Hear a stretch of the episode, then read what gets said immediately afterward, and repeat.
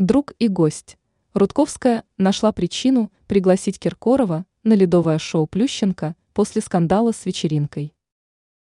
Яна Рудковская, генеральный продюсер шоу Евгения Плющенко, объяснила появление певца Филиппа Киркорова на мероприятии.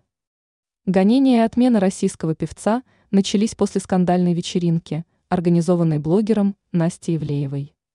В беседе со «Спорт-экспресс» продюсер заявила, что Киркоров не только гость шоу, но и друг.